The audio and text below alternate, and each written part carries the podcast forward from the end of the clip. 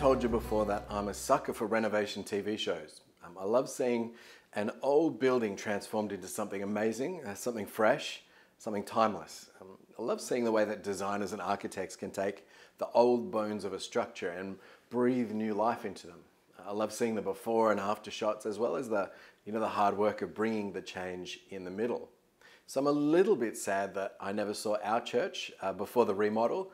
I'd love to be able to compare what it was like before with what it's like now. Um, and I know some of you will be able to do that, and I'm a bit jealous of you, uh, truth be told.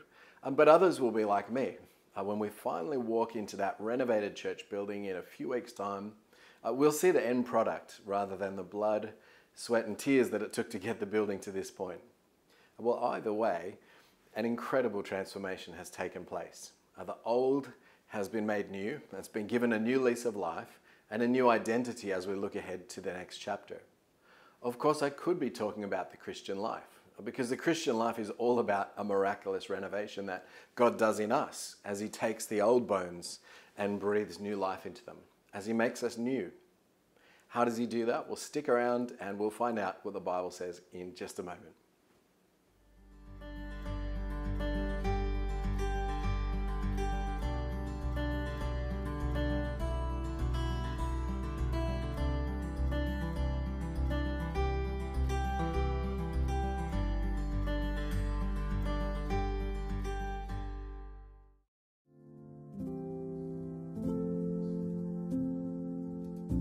When I look back through history and consider all the sacrifices in every war, and I try to grasp it all, come to grips with it, stand in reverence of all those willing to give their lives for something bigger than themselves, I am stunned by the sheer numbers. All those lives, all those families serving their country. I can't always comprehend it. My heart is not big enough to take it all in. That each one didn't come home. What they lost for their service. What we gained for their courage. Today, I stop to remember. Every single number is one soldier. One sailor who got up in the morning and put on a uniform. One Marine who answered the call to fight for freedom one airman who knew the cost and went anyway, one man or woman who paid the ultimate price for many, and the freedom I live in now.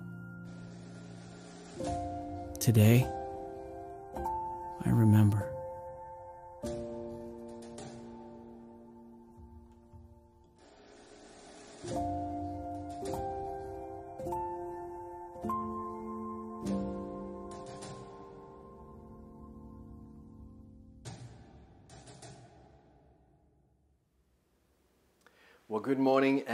Welcome to Yountville Community Church. My name is Dan Bidwell, Senior Pastor here. Um, it is so good to have you with us this morning as we set aside time uh, to worship our loving God, to hear Him speak through the Bible, and as we come to Him in prayer. Uh, speaking of prayer, we would love you to join us this week for our monthly prayer meeting. Uh, it'll be on Tuesday night from 7.30 to 8.30 p.m., uh, either online or in person at our Yountville campus. I will be praying for our community, for the world, and for our church especially in the lead up to the reopening of our renovated church facilities. Uh, we want to bring our church to the Lord uh, as we seek to share the hope of Jesus in the Napa Valley and beyond. Uh, so make sure you signed up to our church newsletter to get all the details. The best way to do that is to fill in a Connect card at our website, yountvillechurch.org. Uh, we'd also love to hear from you if you can't make it to the prayer meeting. Uh, we'll make sure you get the prayer notes so that you can pray with us as you're able. Well, with just a few weeks left until reopening, we're busy making plans for what ministry will look like over the summer and beyond. Uh, if you're thinking about joining us here in Yountville, um, I'd love the chance to get to know you before the grand opening. I'd love to hear your story, how you came to join us, and how we can help you find a home with Yountville Community Church. Uh, if you have friends or neighbours who you're thinking about inviting along to church, well, now is a great time to start talking to them uh, about the church, about the kids program, or what you're looking forward to when church gets back in person. Uh, these are all ways that we can share the hope of Jesus in the Napa Valley and beyond. And, and you know, I'm praying that those conversations go well. Uh, and if you've had them, I'd love to hear about them. But for now, it's time to turn our attention to the Bible. So why don't you sit back? We're going to pray in a moment, but sit back, clear all of the distractions, and prepare your hearts to hear God's word from the book of Titus in chapter 3. Will you pray with me? Our Heavenly Father, be with us now as we open your precious word. Will you guide us and teach us, transform and renew us as your life giving spirit breathes new life into old bones? Please use this scripture to make us more like your Son, Jesus Christ, in whose name we pray. Amen.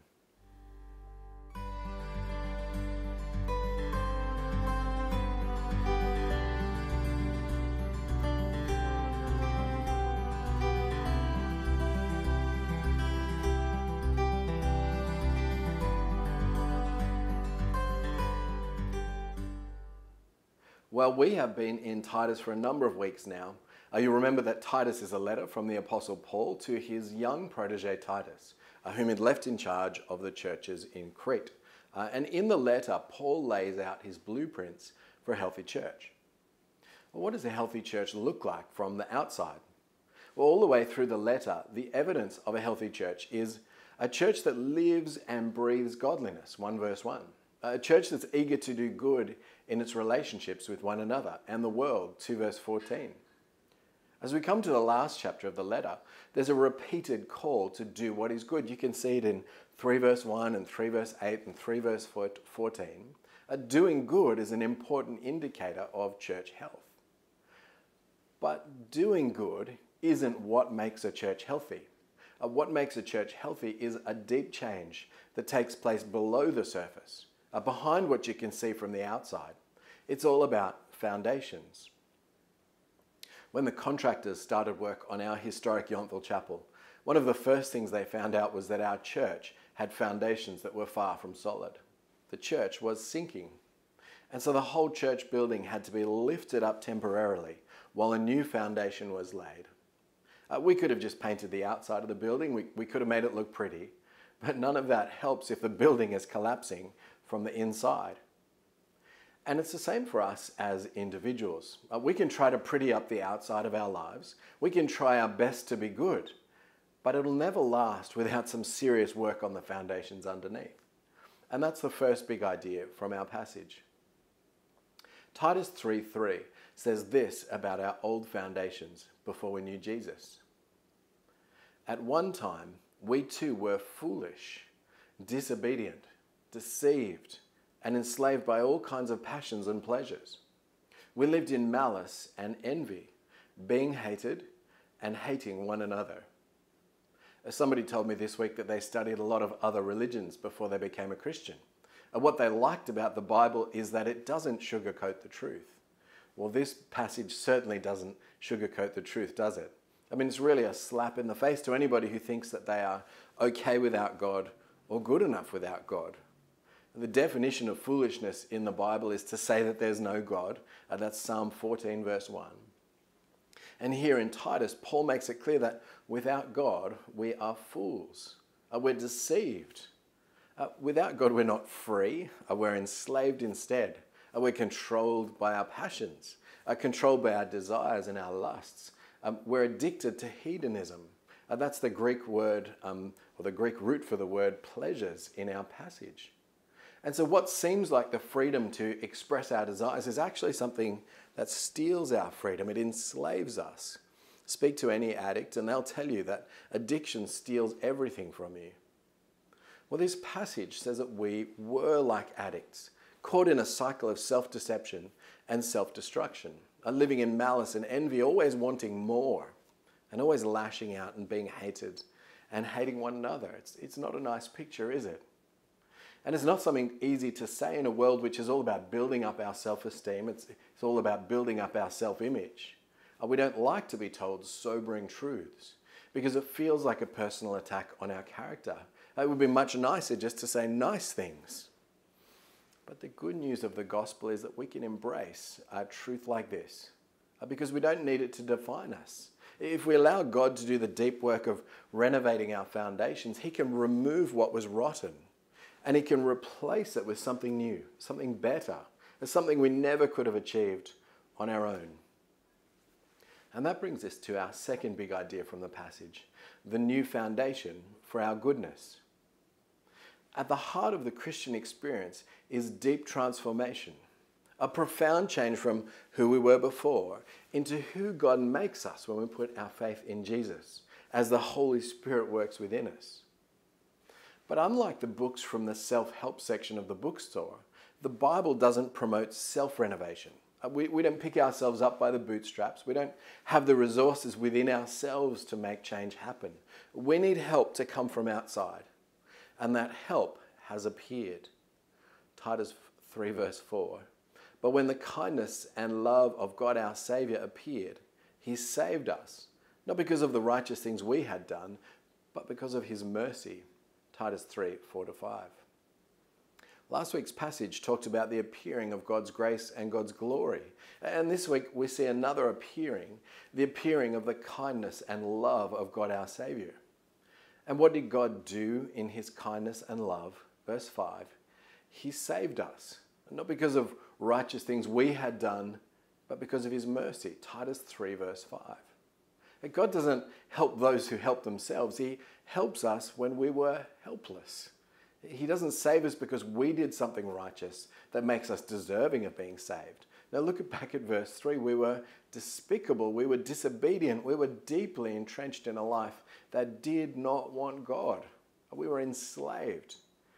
But God has redeemed us from slavery. Uh, we learned that last week in 2 verse 14. And then in our passage today, God's kindness and love and mercy cause him to rescue us despite everything we've done. I used to work with a woman whose son was addicted to drugs. Uh, he would use, and then he would get into trouble, and, and then he'd go into rehab, and then he would relapse. It was heartbreaking to watch. And, and I watched this cycle repeat itself over the three or four years that we worked together. Uh, this woman and her husband struggled with how best to love their son. Should they give him money? Should, should they let him move home? Should they pay for his rehab? Or should they send him away and, and let him live with the consequences of his decisions. Every decision was painful because they loved him so much. And imagine it's like that for God when he sees his children caught up in the destructive patterns of life without him. He never stops loving us, he longs to rescue us. And we see that in our passage. He picks us up when we're at our worst and he sets us on a new path by dealing with the root cause of our collapse.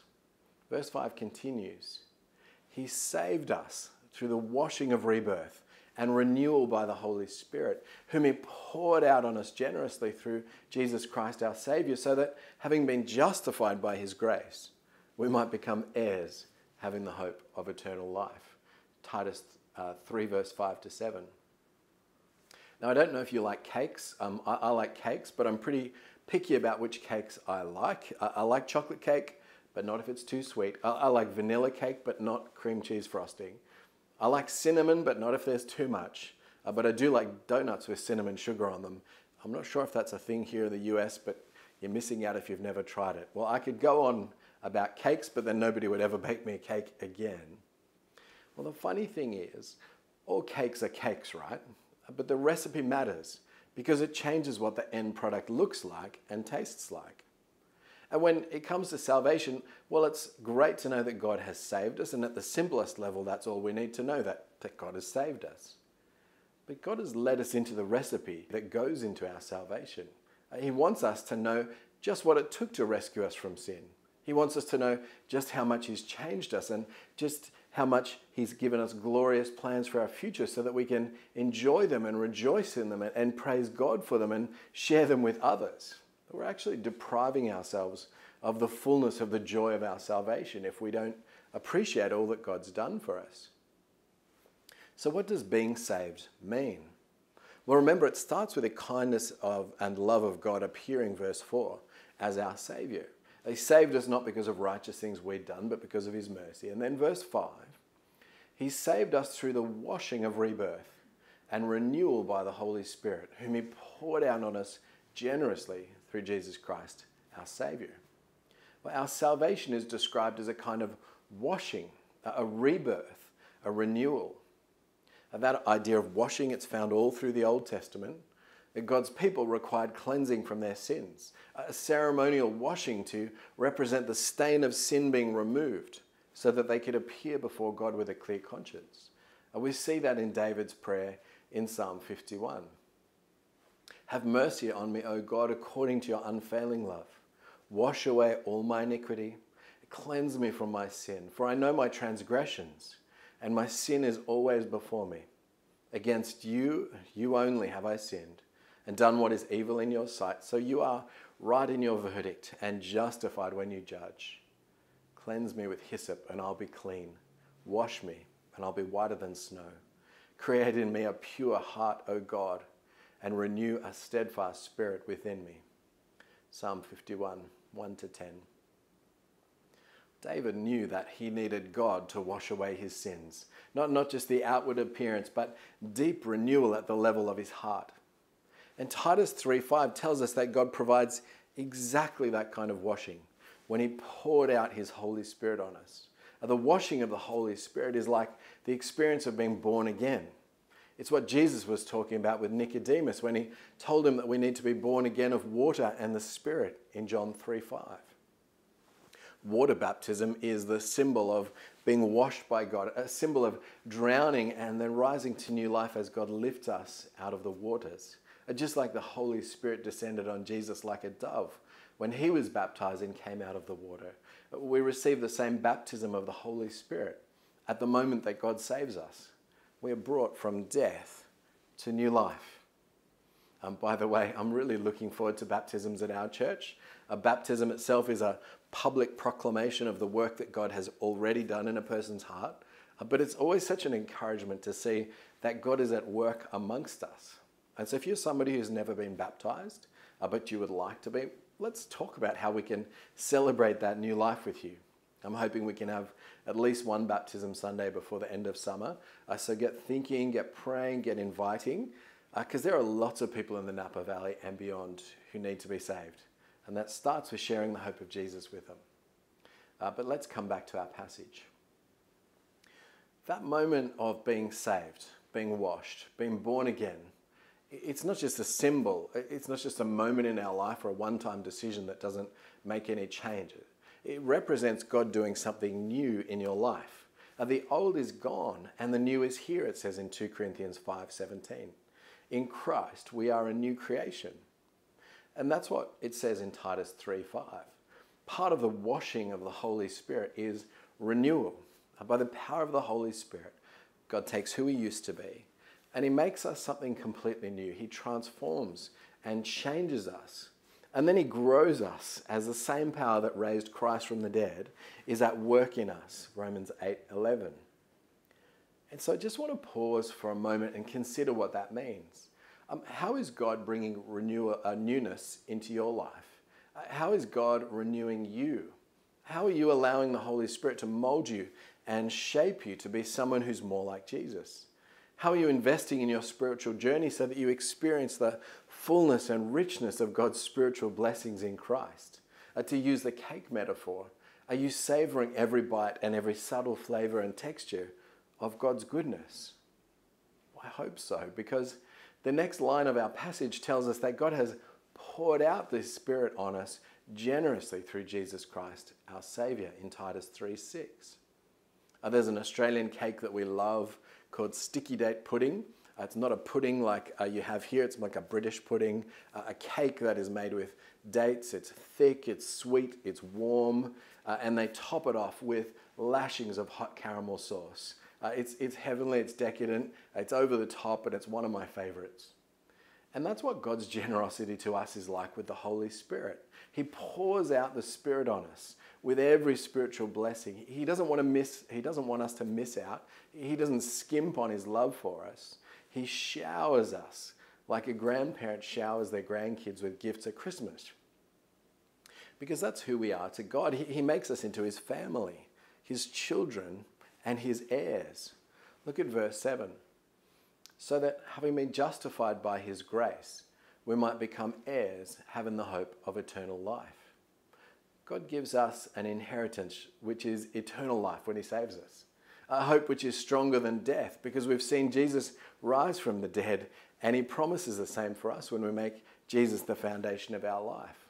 And this is a hope based not on our own performance, it's not based on our own good deeds, but it's based on being justified by Christ.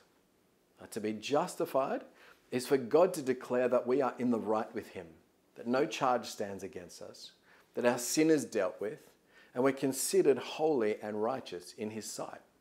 And I know that's such a hard concept to fathom when we still fall into sin. But the promise of the gospel is that our sin has already been dealt with.